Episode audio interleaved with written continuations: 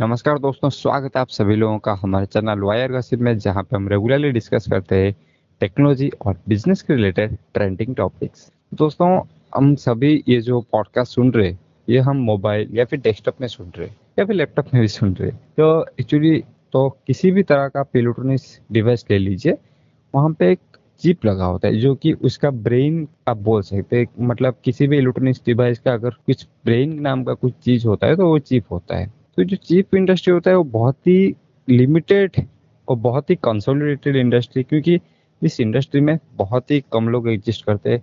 जैसे कि हमने शायद एक सेमीकंडक्टर वाले इंडस्ट्री में बात भी किया था, जैसे कि और वायर का गसिप में, कि ये जो इंडस्ट्री का जो दो प्लेयर्स है टॉप टू प्लेयर्स के पास 85 परसेंट मार्केट शेयर है। अगर वहाँ उस कंपनी में या फिर उस कंट्री में कोई भी प्रॉब्लम आ जाता है तो पूरा जो मार्केट है, उसको बहुत ज़्यादा प्रॉब्लम फेस करना पड़ता है।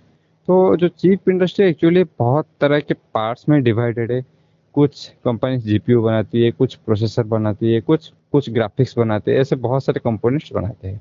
अगर हम चिप इंडस्ट्री को थोड़ा डीपली एनालाइज करने का ट्राई करेंगे तो आर नामक एक कंपनी है, जो कि, जो बेसिक स्ट्रक्चर होता है ना एक चिप का, वो बनाती है। लाइक अगर आपका एक घर बन रहा है तो एक बेस होता है तो बेस को आर्म बनाती है।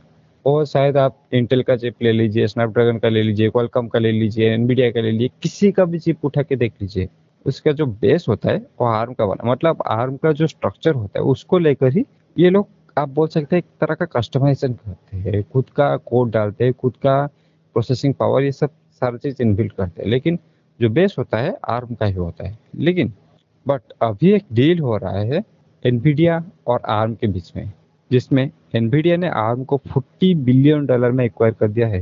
ये शायद हिस्ट्री का one of the biggest deal होने वाला है। अगर तो जब आर्म को एनवीडिया ओन करने लगेगा तो जो आर्म का जो सप्लाई करता है इंटेल स्नैपड्रैगन क्वालकॉम ये सारे कंपनी जो कि एनवीडिया के अपोनेंट्स है तो उनको शायद प्रॉब्लम कर सकता है, क्योंकि आर्म का पूरा एक्सेस अभी एनवीडिया के पास है। तो उसी चीज़ को लेके, जैसे कि हमारा इंडिया में से भी है यूके का एक गवर्नमेंट अथॉरिटी बड़ी है जिसने बोला है कि ये डील होने के बाद शायद मार्केट बहुत ही ज़्यादा एक आदमी पे डिपेंडेंट हो जाएगा या फिर एक आदमी के कंट्रोल में आ जाएगा और शायद ये मार्केट के लिए अच्छा नहीं होगा। तो चलिए, आज इस टॉपिक को थोड़ा डीप एनालाइज करते हैं और देखते हैं कि एक्चुअली यहाँ पे हो क्या रहा है।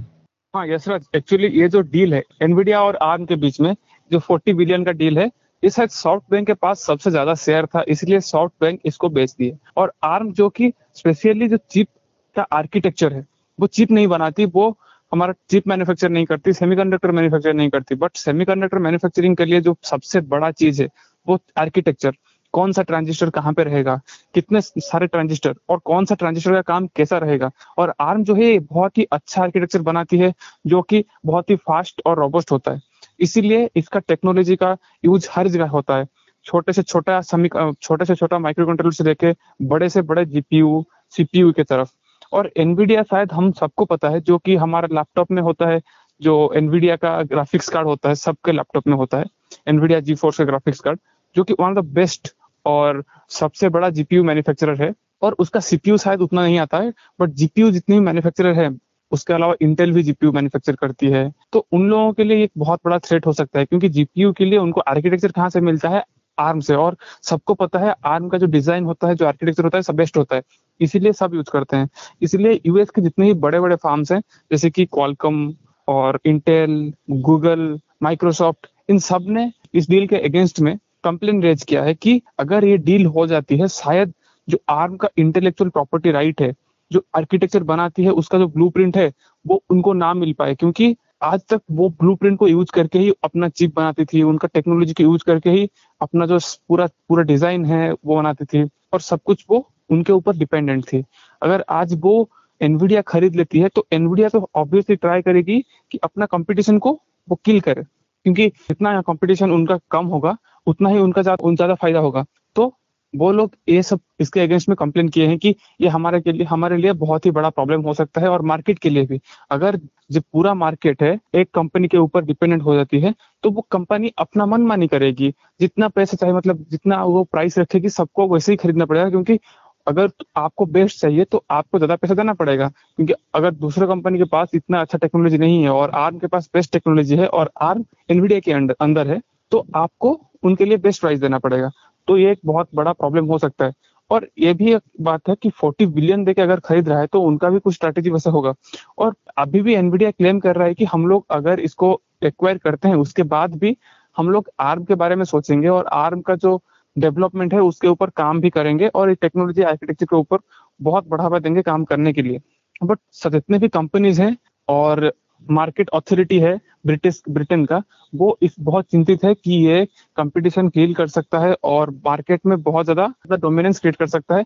बाकी जितने भी कंपनी है, उनको पछाड़ सकती है मोनोपोली क्रिएट कर सकता है। ये एक बहुत बड़ा प्रॉब्लम हो सकता है। तो उन्होंने जो मार्केट अथॉरिटी है ब्रिटेन गवर्नमेंट एक कंप्लेन लिखा है कि इसको इसको आइदर रेगुलेट किया जाए या फिर बैन किया जाए। रेगुलेट इन द सेंस कुछ रेगुलेशन लाया जाए कि जो रेस्टियर के ऊपर रेस्ट्रिक्शन है, इसको रेस्ट्रिक्ट करें। हाँ तो रोहित, अभी तुमने जैसे कि बोला सारा चीज़ तो मुझे यहाँ से इस तरह से पिक्चराइज हो रहा है, जैसे कि तो इंडिया में जैसे बात चल रहा है अमेजन फ्यूचर ग्रुप और रिलायंस के बीच में, शायद इसी तरह का कुछ चल रहा है वहाँ पे एनवीडिया आर्म और बाकी सारे जो चिप मैन्युफैक्चरिंग कंपनीज़ है।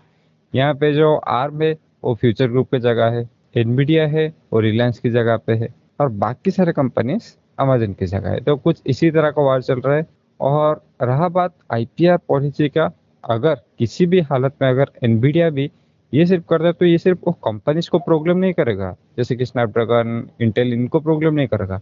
ये डायरेक्ट तुम्हारे और मेरे जैसे रिटेल कंज्यूमर्स को भी प्रॉब्लम क्रिएट करेगा। क्योंकि लोगों को जब, क्योंकि कंपनीज़ को जब चीप बनाने के लिए सामान ही नहीं मिलेगा तो कहाँ से ना कहाँ से बनाएँगे? ये नहीं कि नहीं बनाएँगे, कहाँ से ना कहाँ से बनाएँगे?